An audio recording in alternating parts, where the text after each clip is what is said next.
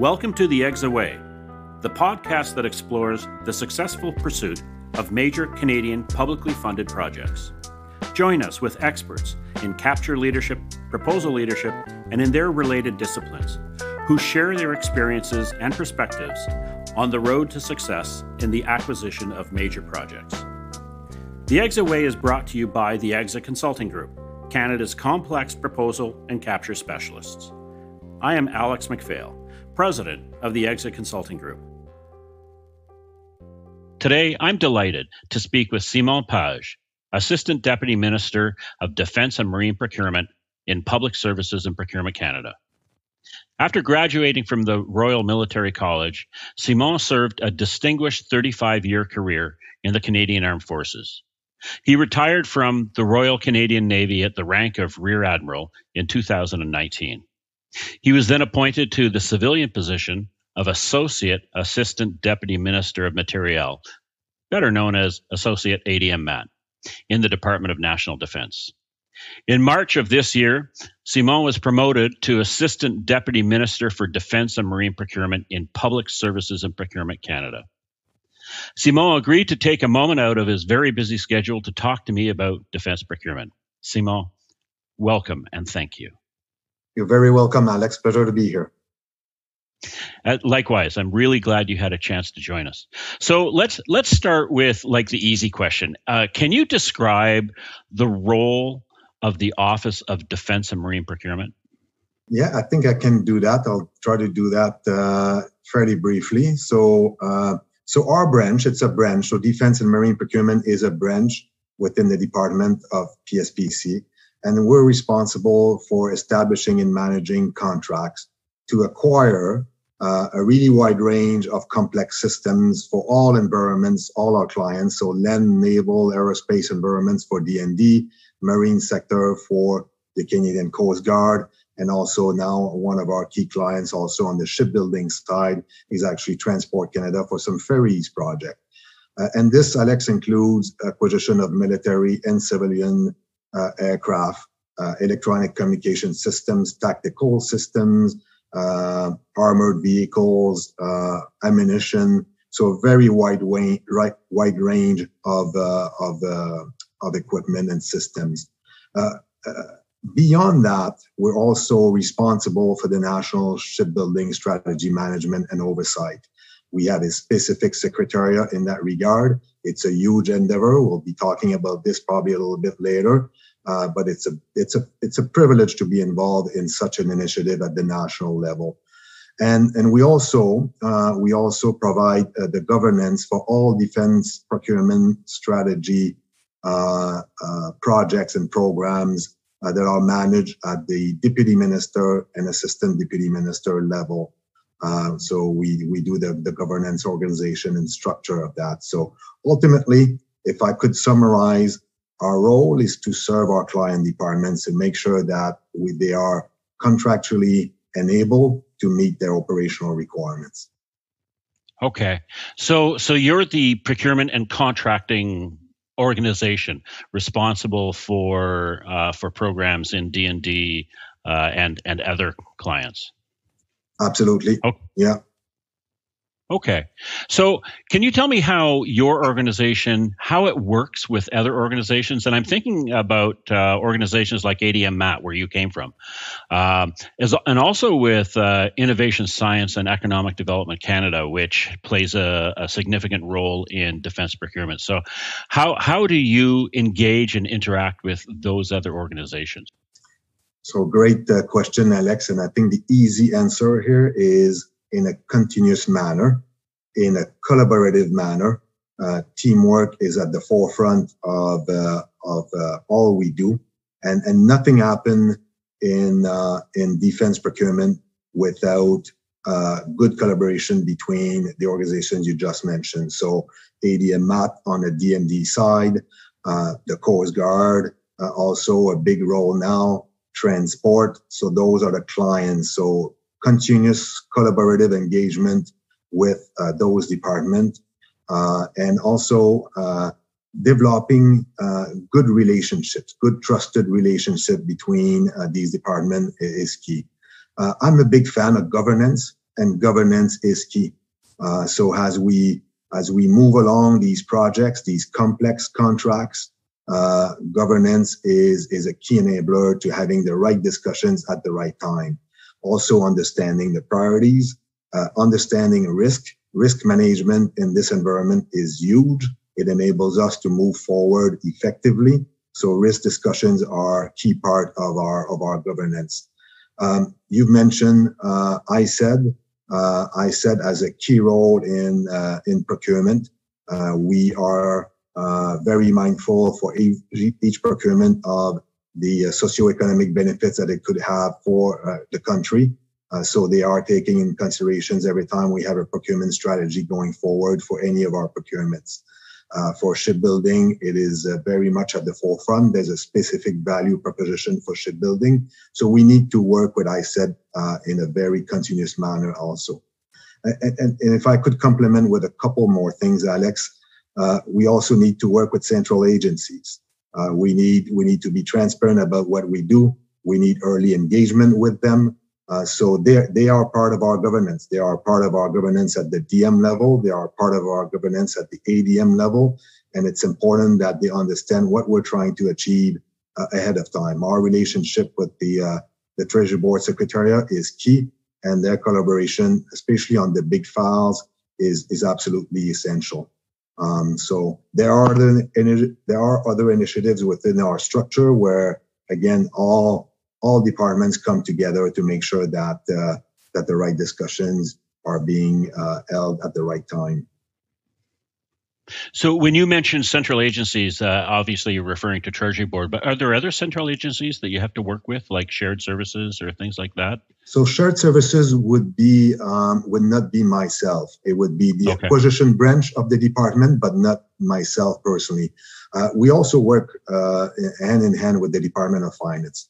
They need to understand, mm, yeah, what what our budget is, what we're doing in this regard. Um, so, and sometimes we'll work also with the uh, the Privy Council office uh, for uh, some specific files, and uh, and again, they are part of our ADM level governance and also our DM level governance. Okay. So, if I can ask you to let your hair down for a moment, uh, who is Simon Page? like, can you share with us, like, for example, I, I don't know, a, a, notable challenge that that you overcame, a success story, personal accomplishment, something like. Who, who's the person that's that's sitting in the chair there right now and and talk about either in your current role or in past positions like share something with us that people would like to know okay uh, and that that's a fascinating question and maybe I'll start with a bit of uh, some humor. Uh, my, my wife always tells me that uh, I got to uh, where I am today because of my soccer skills. And uh, she said that uh, you know I was a big soccer player in the in the Canadian Forces, and I and I coached. And she believes that I spend more time playing soccer than actually at work. So that's a bit on the like I said on the humor side. But personal accomplishment, you know, Alex, it's it's actually tough. We're in the business. The mm-hmm. projects and the programs that we manage, they are spread over uh, a good chunk of times, sometimes years. We're working on the Canadian Surface Combatant project right now. This project will last 30 years. Um, you know, from from the first time pen went to paper and the last ship that's going to come out of the yard, that will be 30 years plus likely. Um, so, so it's very difficult in our world to pinpoint a specific uh, accomplishment. But I will share with you that uh, having been uh, way back, back in the late 90s, when I was a combat system engineering officer for HMCS uh, Athabaskan, that was a very re- rewarding posting for me. Uh, three years uh, on the platform, a fantastic department, fantastic deployments, working with the non-commissioned members and other officers of the Navy in support of specific missions. Uh, that was definitely a highlight of my careers, and I will always uh, have fond memories of my time on the Athabaskan. Um, I was also, as you probably uh, know, Alex, I was also the Director General for the Maritime Equipment Program Management Division in the MAT Group. And, you know, you lead a team of 600, 700 people you spend uh, really good dollar value uh, that the public trusts you to to spend and and then and then when you see ships and submarines sailing, you know you see the reward of your division, um, you know, at sea doing the business for Canadians, for Canada, for the Navy. So so although maybe not a specific accomplishment, leading that division, leading the group, leading the naval material enterprise. That was a privilege that um, still very humble by the opportunity of having been able to do this and, and, and probably uh, at the top of at least the things that were highly reward, rewarding to me.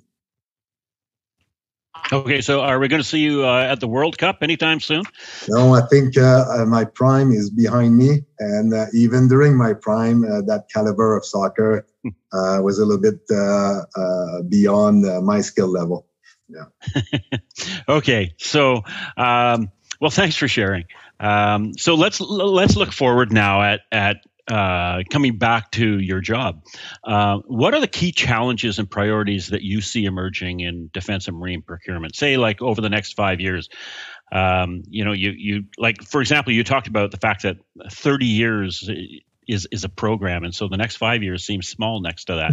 but at the same time, things are changing quickly, and I know that you're always under the the eye of of the public scrutiny and especially the media. So how how does that parlay into how you see things changing or challenges emerging over say the five next next five years?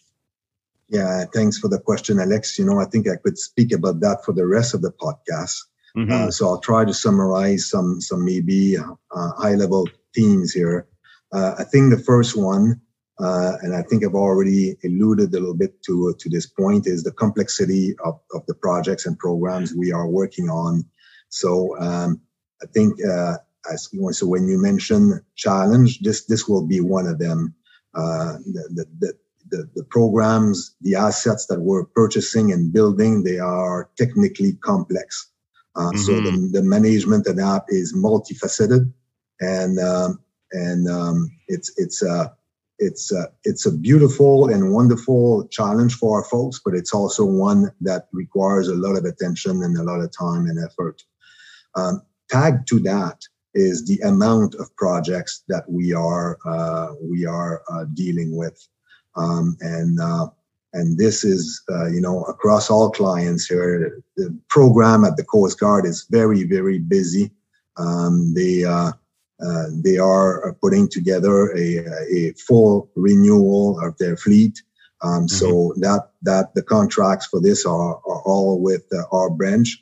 And DND has still the strong secure engaged defense policy and and more to come uh, in in future years uh, um, as we uh, as we move forward with things as they move forward with things like NORAD modernization and, and and other items like this. So complexity, amount of projects, they culminate into a very wonderful uh, challenge.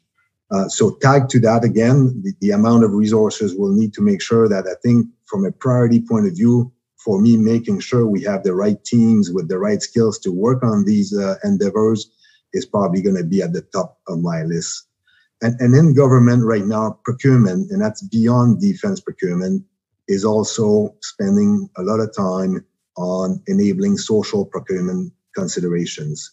Uh, items such hmm. as indigenous procurement, uh, procurement with black led businesses, uh, and also uh, keeping a really good eye on uh, the environment. And environmental considerations is now a key factor in all of our procurements. Uh, security uh, cyber security, um, uh, things like that. How do we integrate all these, uh, all of these items that not that they did not exist before, but are becoming stronger considerations within procurement as a whole. And mm-hmm. and and you know, I, I, like the way you finished the question. Um, ultimately, we remain accountable to Canada for the for the dollars we spend.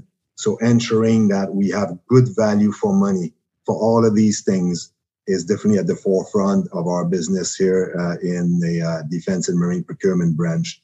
And, and sometimes when we have such large programs, um, you know, it's uh, that that is a challenge by itself, making sure that we have the right value for money and we can manage risk and complexity in an effective manner. Mm-hmm. I, I have to agree with you 100% in terms of the complexity. I mean, I, I only see the tip of the iceberg, right, uh, from my end, and and it is incredibly complex from what I see. So, uh, thanks for that. That's it's. I mean, it's it's very insightful. Um, so, you know, when we sailed into COVID a year ago, or just over 16 months ago, I was quite worried that business would drop with EXA. I was concerned that it was going to dry up and and that we were kind of bracing uh, for for lean times. And if anything, it's been the opposite. Uh, you know, our clients have been busy, uh, so we've been busy, and that means you guys have been busy. So, in in spite of COVID, you've still been pumping out the RFPs. I've got clients calling me and say, "Look, another RFP has come out. It's a big one. It's complicated. We we need your help. So you guys are clearly you're doing something right. Um, when COVID came around, you you've adapted to it. You've you've done something, uh, which in, in some cases surprises me because um, whenever you're dealing with uh, security classification issues, you know how you do that offsite. I mean, I'm, I'm sure you you probably don't want to talk about that just because of security issues. But the fact that you've been able to move ahead with that is is really impressive. So I'm wondering if you can share, like, just what are some of the adaptations that uh, that you've done uh, or your team has done that have allowed you to push things through COVID as well as you have? Yeah, and, and thanks uh, for this, uh, Alex. And uh, and I think you're you're you're bang on. I think government of Canada um, as a whole for me perform extremely well during COVID. We remain engaged and connected. And and I'll go back to my D&D days here, if you would allow me a little bit, because for really uh, I've only been in the position I am now for four months. So the the the, the first year of COVID, I was I was with D&D, but working obviously hand in hand with uh, the folks that I'm now uh, that I'm now leading. Um, I think one of the secret um, was um, uh, communications. And, and mm-hmm. instead, instead of saying, okay, we're in a pandemic, we can no longer see each other. Um, so, uh, you know, so we'll slow down the business because that's what is to be expected at this time. There was really a focus, an initial focus uh, among the leaders in government, uh, the, the DMs that I was listening to in meetings to, to remain on target and, and really to, to push us to continue to do business the best we could. And then so we discovered technology, you know, technology enablers and, you know, so, so the Zooms and the Teams and, and the WebEx and all of these things. And then suddenly you realize that, hey, you're actually executing more governance than you used to because you don't have to leave the building drive, park, get a uh, get a ticket for your parking, and get a par- a building pass, and so on and so forth. So we were enabled, we were able to to get the governance going. On the D&D side, they kept the program management boards going. They kept mm-hmm. the defense capability boards going. Uh, they they kept the uh, independent review panel on defense acquisitions going, all through good technology. So I think this was this was key. Uh, as key as this uh, in in in PSPC and and D&D, uh, and I said um, we actually got together and decided that we would liaise with our industry to through the defense uh, industry advisory group, what we call DIAG. Uh, we would liaise with them on a almost a, a continuous manner. So instead of mm-hmm. having uh, four diags a year, we had a diag every two or three weeks, and, hmm. and we we communicated with them. We gauge where they were. They gauge where we were. We kept them appraised of, like you said, uh, requests for proposals, how bid evaluations were going. Um, and and CADSI, um, uh, as an organization, also did fantastic, keep keeping liaising with the departments to make sure that the outlook sessions that happen uh, every year would continue to happen in a virtual mm-hmm. manner, so industry uh, would stay uh, would stay uh, informed. Um, and, and, and let me also throw here a very nice uh, high five to, to industry uh, because um, they, I find they have committed really well to coping with uh, uh the, um, the pandemic. They, they have stayed in business. Uh, I'll share with you, we, we have a fixed wing search and rescue uh, project mm-hmm. going on in Spain right now and, in Spain was one of the early, uh, very impacted countries. They they remain open. They they saw some impact, but they remain open. Planes kept coming, and we accepted a plane in 2020. We accepted another one in 2021. So uh, shipbuildings, the shipyards, for the most part, remain open.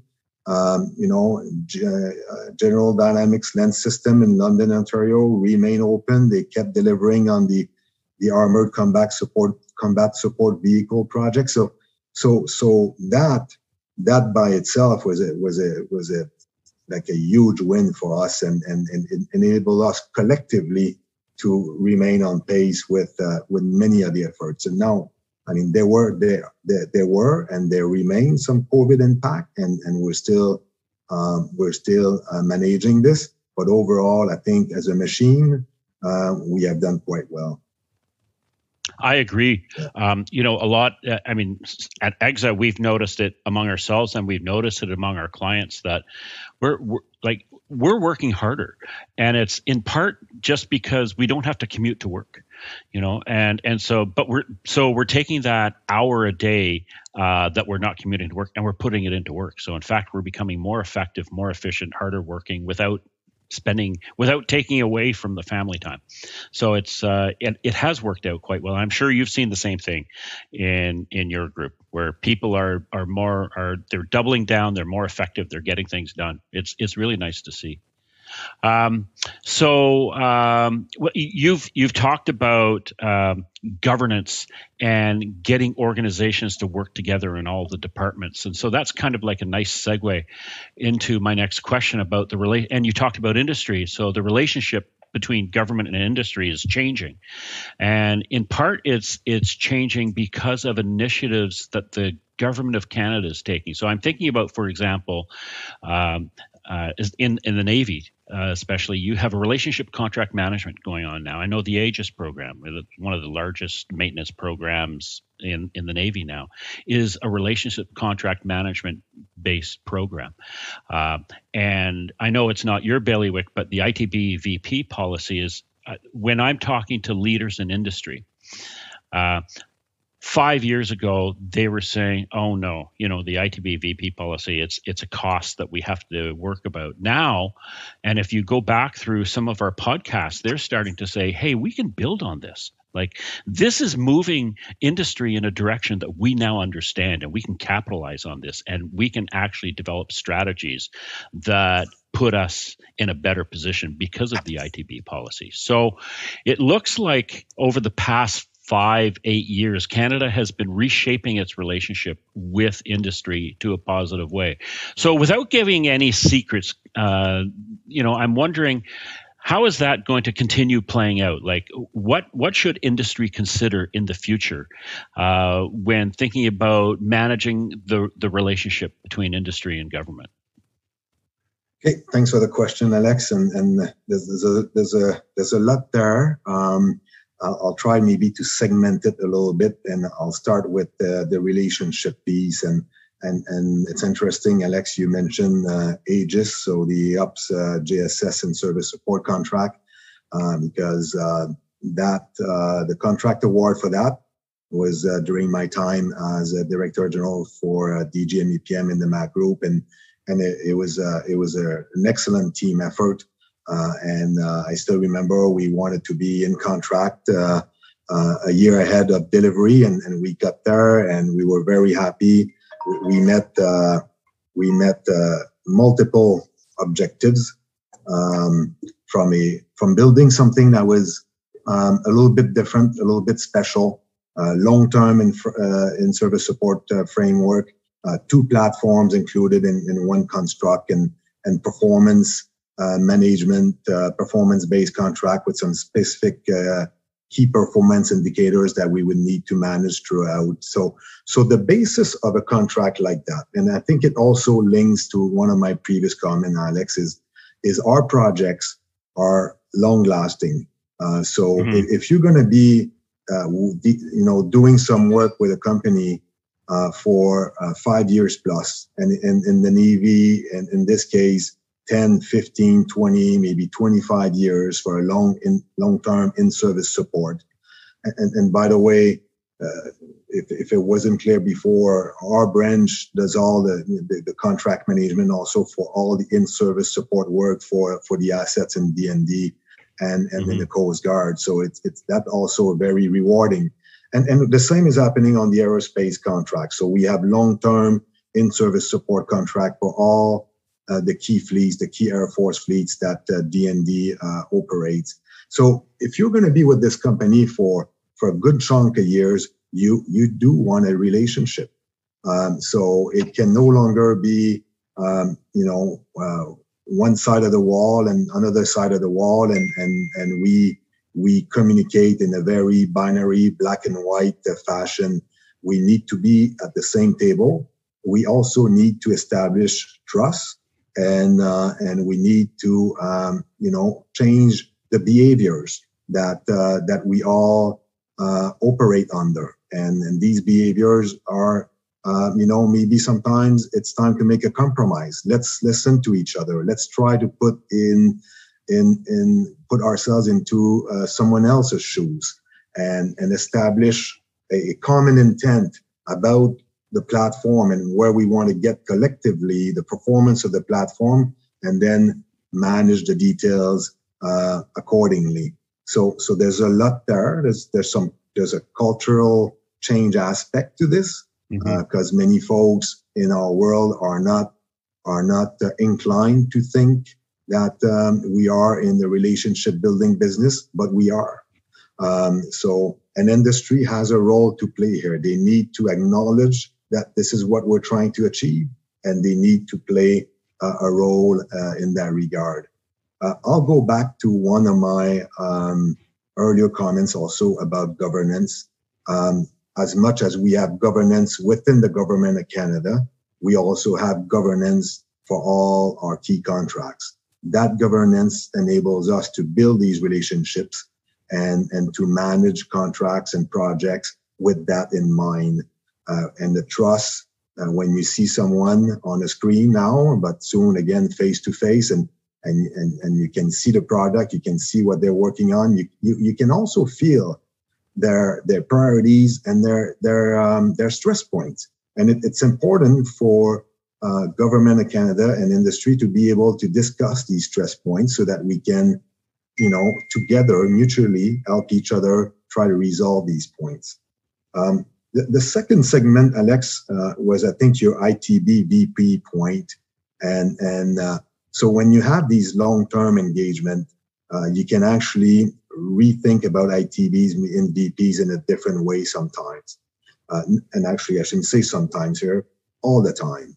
Uh, at least think about it and, and, and, and make sure that you put the right brain power be, behind what that could be. And so ITB and VP, led by ISED, is, is an integral part of all our discussions with industry as we eventually lead to a contract award. And post contract award, we, we try to make sure that those are not only maintained, but maybe there's room for improvement. Maybe there's room mm-hmm. to increase. And then, you know, I said leaving here, they can um, they can slowly and surely detect trends of what Canada is trying can how Canada can contribute and I think develop some of the strategies you were talking about uh, and and we have you know collectively we manage some of the uh, the KICs, the key industrial capabilities. So are we tracking the right the right one? Are we are we building uh, an environment where these KICs can actually prosper? Is is industry in line with these KICs? Would they like to go somewhere else? So we can have these discussions and uh, and I think in terms of uh, some of the in-service support contracts that we manage, we have done really well in that regard. Uh, but there's there's definitely more work to come. There's there's there's some very attractive procurement on the horizon, and the ITB VP propositions uh, and strategies for these procurements is going to be key moving forward. Uh, I mm-hmm. hope this answers a question. Uh, any follow No, it, it does. Yeah. It, it, it, I mean, what I'm, what I have been seeing and what I'm hearing from you is, is um, there's an evolution towards a more strategic approach. That it's not just transactional anymore. It's not, um, it's not just get the contract done and then move on it's this contract is part of a much larger ecosystem and and that we have to respect what that ecosystem does and i'm and i'm and i think that uh, industry so I, I had a, a, good discussion a, a, few podcasts ago with uh, Chris Pogue, and and he and I were talking about this. And you know, industry was kind of kicking and screaming going along until finally they realized hey this is a good thing. And i think that they've you know industry has come to realize it's a good thing because of that long-term vision and uh, that long-term strategy. So i no i thank you for that insight. I think it's it's interesting. Um, you mentioned uh, strong secure and engaged. Uh, so that uh, defense procurement strategy has been around for what seven years now something like that um, can you share some of the challenges that it's created and some of the successes that you can attribute to it? Yeah, absolutely, and uh, very nice uh, questions. I think um, strong, secure, engaged now, uh, and I know I'm on record here a little bit, but I think we're closing. We have just closed four years. I think it was 2017, if I'm not mistaken. But uh, um, so okay, yeah, uh, but uh, still a lot of work to to come. Um, some of the successes, I think, and some of the challenges is your question, right, Alex? Uh, mm-hmm. Yeah. Yeah, challenges and successes. Okay. So for me, successes, uh, maybe we'll start uh, with that. Um, I think we have we have enabled um, almost all key big um, levers of the strong, secure, engage uh, strategy. So when I look at uh, you know maybe maybe let me look at the three key components of that strategy, and I'll try to pick one in each one of the the the, uh, the environments of DND, uh, and uh, and then um, and then maybe one more. So on the Air Force side, um, you know, the Future Fighter Capability Project is is is a key piece uh, for the Royal Canadian Air Force and DND, um, and uh, for their future uh, on on the fighter side. Uh, that procurement is well in play, uh, turning quite well. Uh, it's a it's a very it's a it's a complex. Um, it was a complex RFP. It's a complex mm-hmm. bid evaluation. Um, we have a phase compliance approach here, so that uh, you know each one of the bidders is um, is has room to uh, make sure that they uh, you know they haven't missed anything and, and so on and so forth. It's progressing well. So I'd like to think that this is one big lever that we have uh, activated uh, in terms of the strong, secure, engage. On, on the shipbuilding side, um, you know, uh, and uh, the, the, national shipbuilding strategy is, is, at the heart of strong, secure, engage too, and, and ensuring that the the Royal Canadian Navy gets the ship that they need. And again, under that, um, next week there, um, you know, we should be, or sometimes a little bit later this July, we should be accepting the Arctic and Offshore Patrol Ship number two. And uh, mm-hmm. uh, so a key project, uh, key project within the strategy, uh, moving into the next gear. Uh, they have they uh, they have done well, you know, fighting the the COVID piece, and and they're gonna give us they're gonna give the RCN a ship this summer. Uh, so that's kind of moving well. And for me, I would tag this as a success also. And, and similarly, uh, and at Vancouver, uh, Seaspan, at Seaspan Shipyard in Vancouver, uh, the joint support ship is moving along really nicely.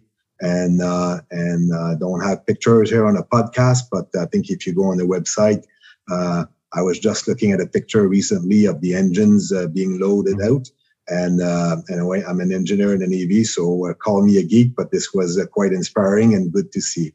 Uh, on the land side, one of the key projects in Strong Secure Engage is the armored combat support vehicles, and and that is actually on target, on schedule, delivering uh, the vehicles are not being delivered to the army yet, but that's part of the plan.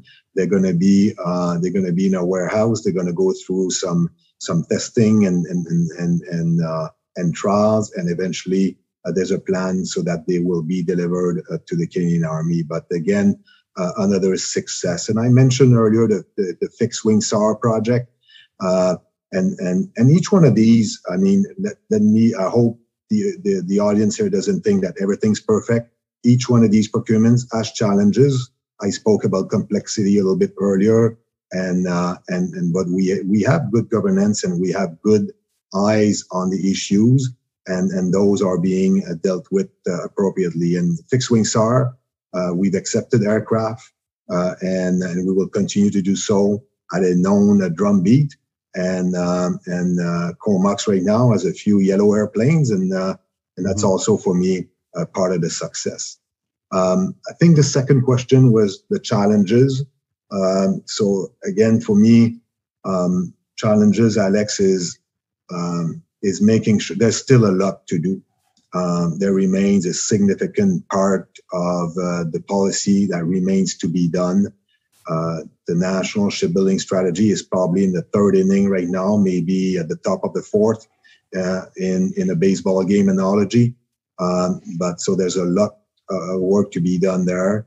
And like I mentioned, the future fighter capability program, capability project uh, is uh, is will be in a contract. Uh, will be in contract at some point in the near future, and that's also going to bring some challenges. So ensuring that we can manage the complexity of these projects, the the current strong, secure, engaged portfolio, and we know there's more to come and and I think it's going to be putting all of this together and uh, and having a comprehensive approach on all of this with the resources that we have.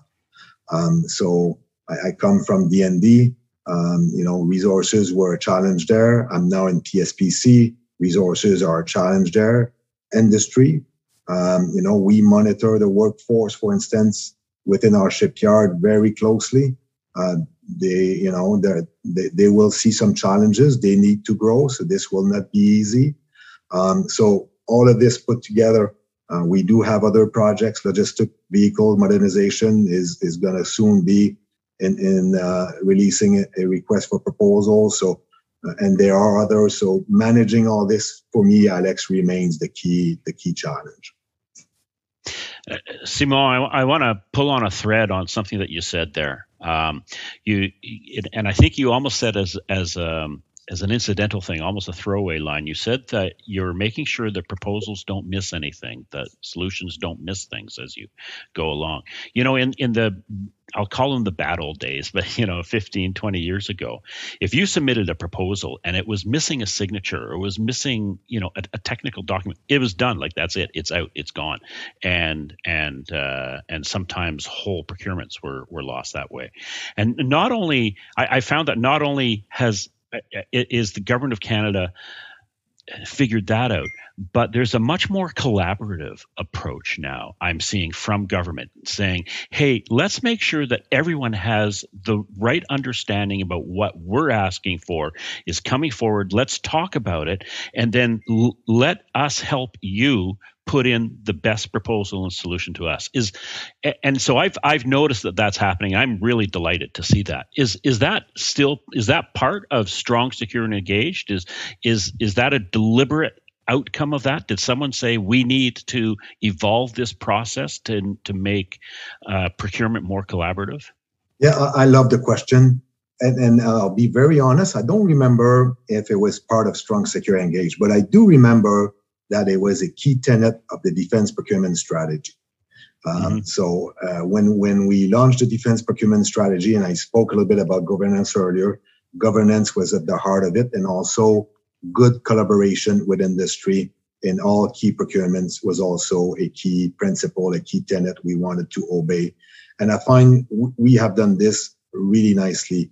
And and Alex, I will note we are doing this pre RFP. So before an. RFP is released, there's active consultation. A draft in, in, in most complex procurements, draft RFPs will be released. Uh, interested suppliers are asked to have a look, to provide comments and questions. And, and, and, and let me share with you that sometimes we receive, you know, triple digit questions and comments and we address mm-hmm. them all. Uh, mm-hmm. we'll, we'll, merge them, we'll, we'll, tabulate them, and we'll address all the questions. We'll release the RFP. We'll ensure that industry has the right time to focus and prepare their bid. Most extensions uh, will be entertained uh, because um, you know we, we want to make sure we get good quality. And then once the RFP has closed and the bids have been received, not for all, but for some uh, of our very complex procurements, we will do exactly that. We will yeah. have a bit of a dialogue, and it's very, you know, it has to be rigid. It's a very mm-hmm. critical uh, process and an important process, so it has to be rigid and meticulous. But and this will be communicated ahead of time. That's this is how we will do our evaluation. We will look at this piece.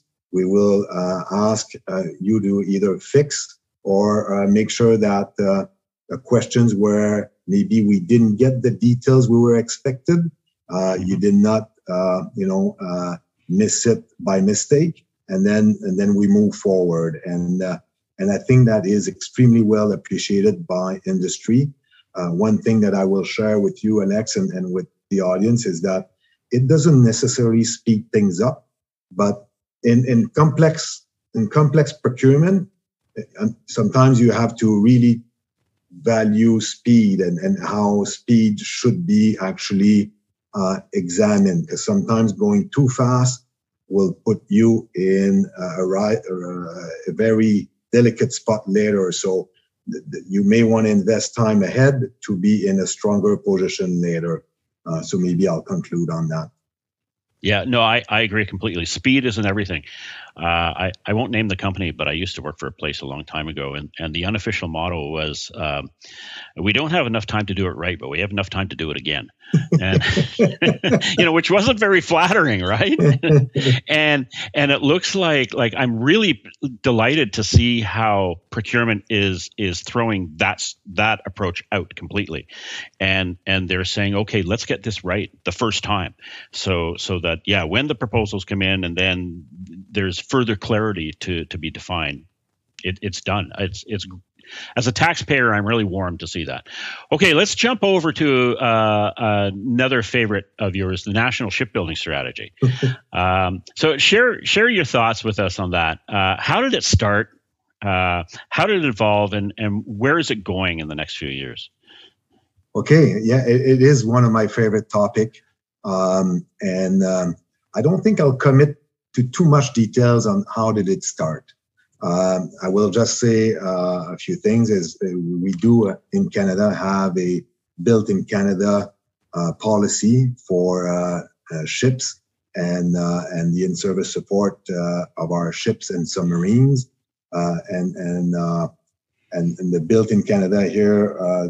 maybe I'll put a caveat that doesn't fully apply to building submarines in Canada, but that maybe is a topic for later. But but knowing that we had that built in Canada policy uh, for ships, um, uh, we had something to build on. Uh, there was a, uh, a, a very evident realization, uh, realization in government, mainly in DND and Coast Guard, that we had very, very busy programs of work uh, on the horizon. Um, so the necessary brain power uh, got at the table and say, okay, I think I think it's time to look at a strategy, a strategy that would complement the Built in Canada uh, policy and make sure that Canada is well positioned to move forward with uh, these very busy programs of work uh, on the horizon. Um, so the National Shipbuilding Strategy was born uh, 2010, 2011 timeframe. Uh, it had specific strategic objectives. Uh, we wanted to eliminate the boom and bust cycle that we had seen in this country uh, previously.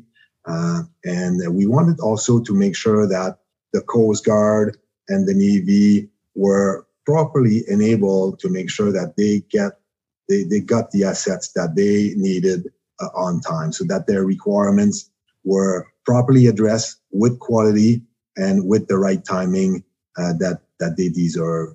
And we also, uh, one of the strategic objective of the strategy was to, to build a relevant and credible marine sector and event, and also uh, uh, have some uh, economic benefits for Canada. And, and I think uh, uh, in this regard, all three objectives are in motion, they are in progress, they are uh, evolving, and I know that's part of your question, and I'll get there in a second. I think for me, uh, Alex, uh, um, it, it's important to realize, and I find sometimes we, we fail to do so uh, in, in our daily discussions about specific projects within the strategy. We fail to realize that we are building a strategy, we are building a national strategy. It's beyond project and program management. Um, and, and one of my key roles I find here, uh, one of the key role of my branch is to manage a strategy and make sure that we, we manage the performance of this strategy beyond the performance of our programs and, and specific contracts. We'll do that, but we also need to manage a strategy. And a strategy is a multi-decade endeavor. And, and mm-hmm. to my earlier statement, uh, you know, I would probably say we're we're in the third inning. We're probably finishing the third inning here, and uh, there's six more to go, and, and there may be some extra inning for those uh, uh, who enjoy baseball. There may be some extra innings depending on on what the requirements will be moving out in the future. So so it's important to acknowledge where where we are where we are, and and ten years, eleven years into it now, Alex. It's also I love taking steps a step back. And, and, and my good friends and colleagues, they know me for that. If we take a step back and we look at where we were in 2010 and where we are now, uh, from a, the ships that have been delivered, the, the, the quality of our shipyards, uh, the modernization that our shipyards have seen, the skills that are built that we are building across Canada, the, the, the lives that we are affected, that are we are impacting, you know, uh, very recently we had a small search and rescue vessel that was delivered to the Coast Guard out of Forillon, Quebec. Well, Forillon, Quebec is not a big a big place, and and when so when they have work in that shipyard, uh, for me, I, I, look at you know what we were, what we are building, and then with the national shipbuilding strategy as a factor to that, and and sometimes we have in mind the, the, the, the big projects and the big shipyards, but it's well beyond that. And, and I think we're, we're on a pretty good track to, to meet all the objectives of the strategy, but uh, patience and perseverance are probably good tenets here. So, so how do I mm-hmm. see it evolving?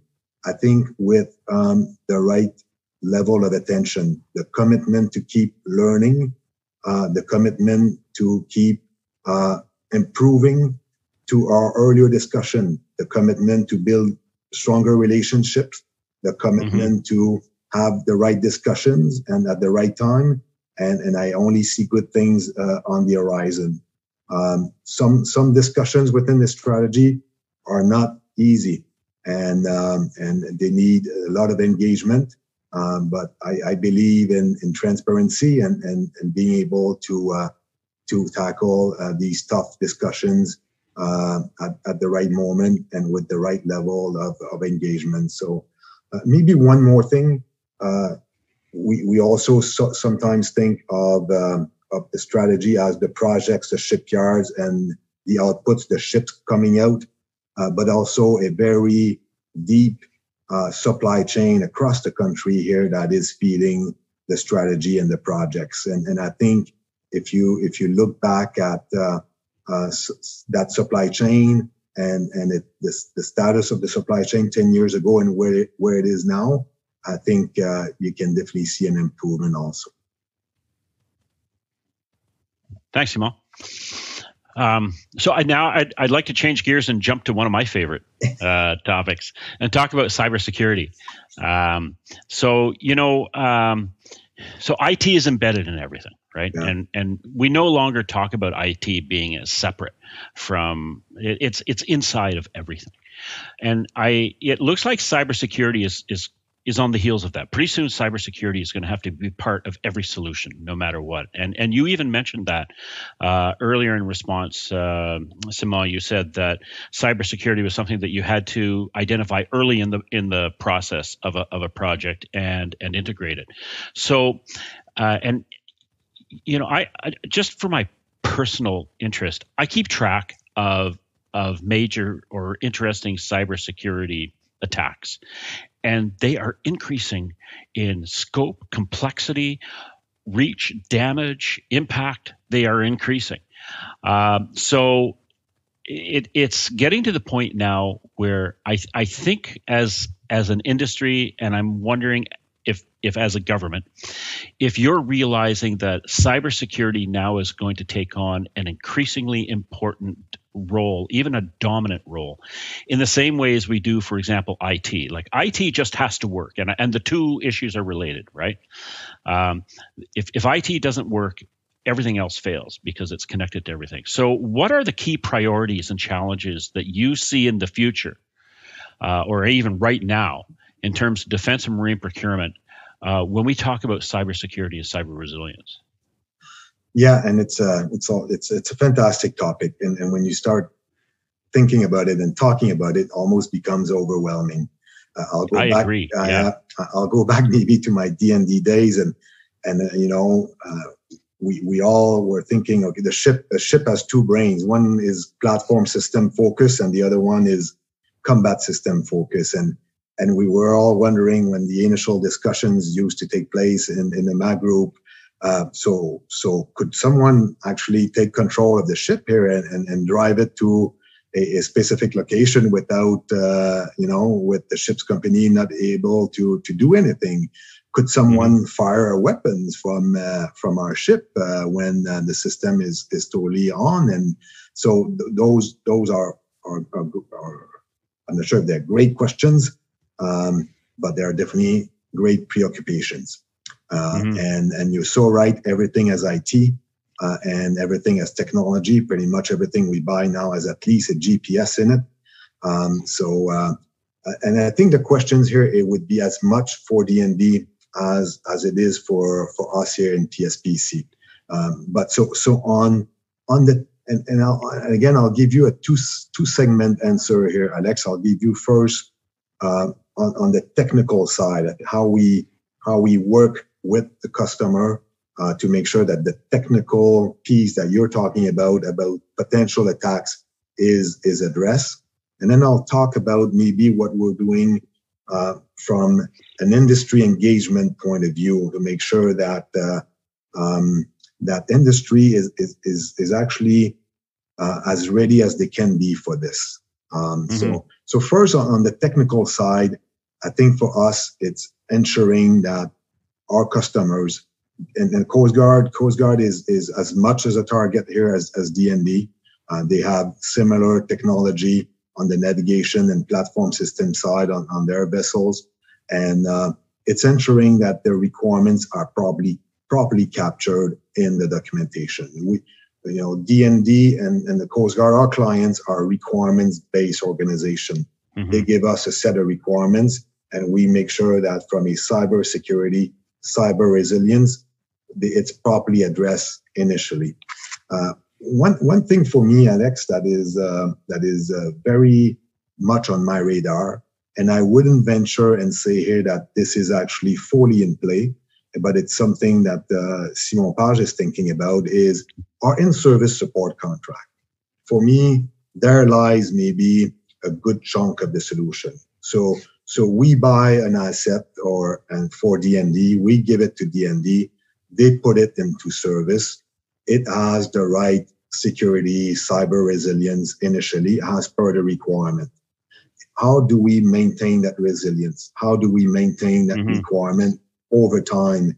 And I think our in-service support contracts, our in-service support solutions could actually be agile enough to uh, have industry working overtime. Whoever is the the uh, the uh, the supplier, uh, the responsible for the sustainment, ensuring that the cyber requirements are met in a continuous fashion. And and I think we we are slowly um, we, we are doing this with some contracts, but without knowing it right now. So hmm. it, it's it's taking that. Uh, we, we were doing it from more from a let's evolve the system and, and let's mature the system. Now we need to do this with cyber in mind. So, so that's the first segment. The, the second one is making sure that the industry is with us here and that uh, we have good communication and that the products that they design for us, that they build for us, is as that uh, as as almost a a um, uh, what's the word I'm looking for when you buy a car? It's it's not an option. It's it's it's you know it's in the package. Mm-hmm. Um, so so standard. Yeah, exactly. It's it's part yeah. of a standard package, and and then making sure that our industry can actually work with um, other uh, industrial partners. And in the United States, they have the cybersecurity maturity model certification. And, mm-hmm. and that's very much at a higher point of implementation than uh, the equivalent or this, the, the program itself would be uh, in Canada. And, and in PSPC, our branch will be the lead, uh, um, uh, will be the lead in PSPC and not the lead in government of Canada, but we will be the lead to make sure that that model, uh, that industry is actually enabled to fit in that model or that we have something similar that will uh, make sure that we have an equivalency uh, piece in mind so that they can mm-hmm. start continue they can continue to do business with with U.S. Uh, partners and, and larger uh, international companies.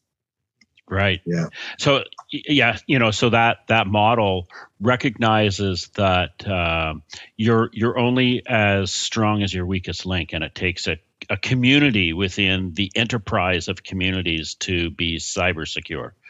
So that's that's really interesting. I'm really glad to to know that that that's one of your mandates. Yeah, it, it's it's within PSPC, and, and I'm actually yeah. I'm quite glad it's with us because really right now yeah. it's it's focused on defense, and and we can kind of within PSPC again control our own destiny and and make sure that we are listening properly to our defense industry colleagues, and that we can take their concerns and really address them specifically.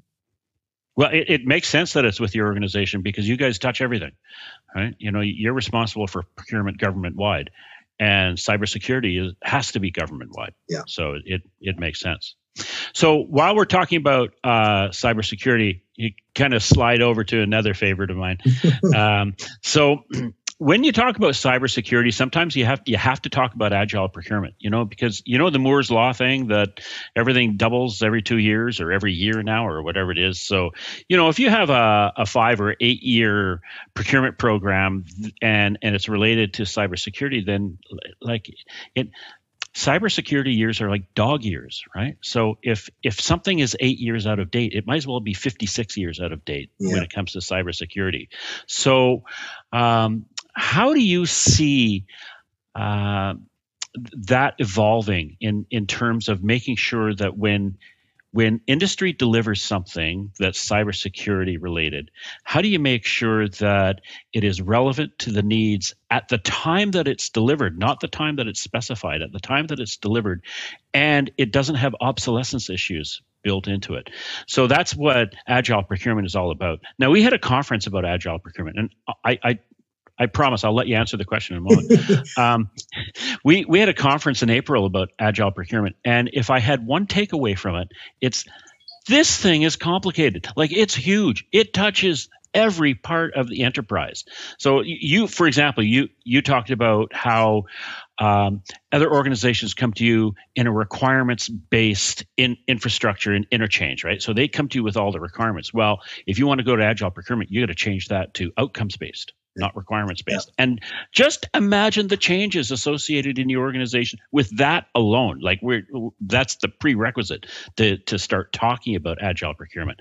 So how do you start thinking about tackling agile procurement in order to deal with a ubiquitous uh, threat like cybersecurity? Yeah, this uh, this uh, could be, this could be worthy of a, of a service paper. There, uh, yeah. Uh, and, and, you know, I'll I'll go back uh, without simplifying too much your question. I'll, I'll, go back to one of my earlier comments and and um, actually maybe a couple of them. Uh, again, uh, going back to my D and D days, agile procurement, very interesting. You know, so by itself, we, we are, um, for instance, we are buying a plane. Um, so um, most of the time, our the customer here, DND, wants a plane. They don't want mm-hmm. a uh, they don't they want the plane at a specific timeline to replace a, an existing capability that is suffering because of either obsolescence or can no longer meet the mission. Um, mm-hmm. So so we have specific timelines. So for us to start doing agile procurement with a plane or a specific mm. weapon system, um, it's it's um, it, it's not really the strategy that is desired by the customer. If the customer right. wants to work on something that would be more focused on a spiral development, I think the, the research and development teams would then be uh, more on that path and they could work on, okay, we need something that will do this. Um, we have a bit of time here because uh, we don't have an existing capability over to research and development uh, to take this through maybe a spiral development. Where where we can actually, I think, really focus, uh, Alex, uh, is to your point about outcome. We want something. The outcome is we want something that remains relevant, credible, and resilient. Uh, okay, so from an IT perspective, it means that I have a software structure, a software package that probably re- needs to remain on top of its game. So how do we do that? And, and for mm-hmm. me, a key solution once the product is received is actually the end service. So, so, and, and, and maybe we go back to AJISS. So AJISS is in play now. Uh, AJISS is supporting uh, the first AOPS and soon the second AOPS uh, vessels. So do we have the right in-service in-service support solution within Aegis to make sure that the software systems on board actually remain credible, relevant, and resilient. Um, so that's, I think, what we need to think about because that AJISS framework is with us long term. And mm-hmm. so, so if, 35 years. Exactly. So if properly structured, if, if, if the right investments are made, then you can actually um, have the right discussion with the prime and maybe with some of the subcontractors about ensuring your platform remains on top of its game. So, so that's that's that's one I think area that um, that we will be focused on because, as you mentioned, there's technology now on every platform, and and we need a bit of that mindset uh, uh, moving forward with ships, aircraft, and and even even land vehicles who have more technology than ever before. Actually, it's interesting you mentioned AJISS because the very fact that it has a relationship contract management framework really helps that process. Right? Everyone looks at it collaboratively and says, "Hey, how, how are we going to make this work together?" Yeah, absolutely. That's that's and, cool. And, and, for me, we we we probably had other. I, I will call them uh, without being uh, disrespectful, smaller examples of that.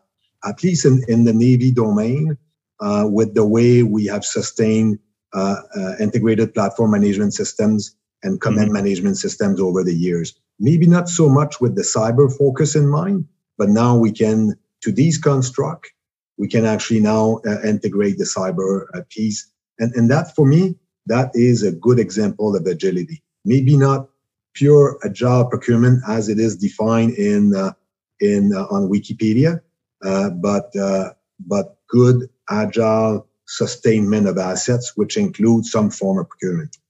Mm-hmm. Yeah. You know, Simo, I, we could talk all day, but we're running out of time. so, um, I, I, just want to thank you so much for joining us. Um, it's it's been fantastic. Um, it's been really insightful.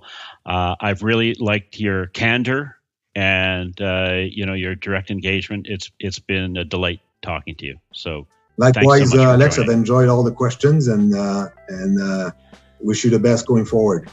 Well, that's because you know all the answers. all right. Thanks so much. I've been talking with Simon Page. He's the Assistant Deputy Minister of Defense and Marine Procurement in Public Services and Procurement Canada. And this is the EXA Way. Thanks so much for listening. And thanks for everyone uh, for joining us on this podcast. We hope that you've enjoyed it, and I hope that you found it informative. EXA receives no advertising revenue or funding for this podcast. EXA is wholly owned privately held Canadian company and has no ownership affiliations with any other companies. The opinions expressed in this podcast are those of the individuals and do not necessarily reflect the position of the EXA Consulting Group. This podcast is copyrighted by the EXA Consulting Group. For more information on this or any other topics, we invite you to join us online and to communicate with us at any time.